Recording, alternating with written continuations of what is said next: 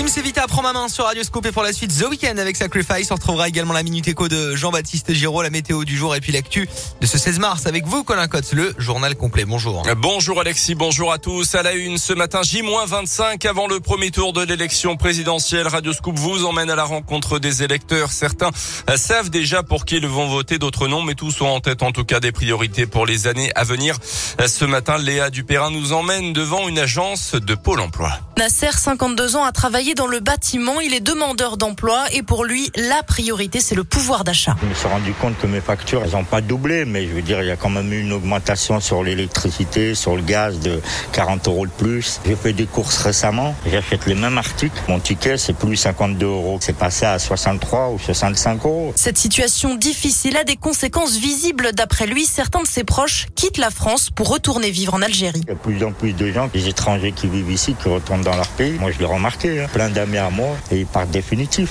Ils vivent trois fois mieux que quand ils vivaient ici. La campagne électorale, il ne la suit pas vraiment, déçu des politiques en général. Moi, c'était plus la gauche. Non, ça m'intéresse plus. J'ai l'impression que vous les voyez entre eux, ils se tapent dessus euh, en image devant nous. Mais après, ils dînent ensemble. C'est tout du cinéma. On verra ce que ça va donner. Hein. Lui, de toute façon, en est sûr, il n'ira pas voter le 10 avril. Un portrait de Léa Dupérin pour Radio Scoop, une présidentielle marquée évidemment par la guerre en Ukraine qui se poursuit, qui a fait sous couvre-feu depuis hier soir et jusqu'à demain matin. Les autorités parlent d'une situation dangereuse en ville et tentent de débusquer des saboteurs russes infiltrés dans la capitale.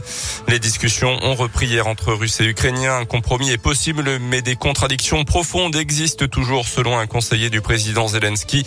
Hier, deux journalistes ont été tués dans une attaque. À noter également l'évacuation de 20 000 personnes de la ville de Mariupol assiégée par l'armée de Vladimir Poutine. L'actualité également en Auvergne, le procès d'un féminicide jugé en appel à partir d'aujourd'hui au Puy-en-Velay.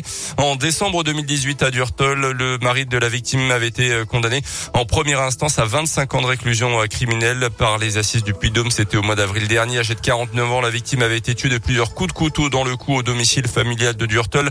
L'altération du discernement de l'accusé n'avait finalement pas été retenue par la cour et les jurés. D'après la montagne, cette enseignante au lycée Henri Sainte-Claire de Ville à aurait évoqué devant sa famille le du drame sa volonté de quitter son mari.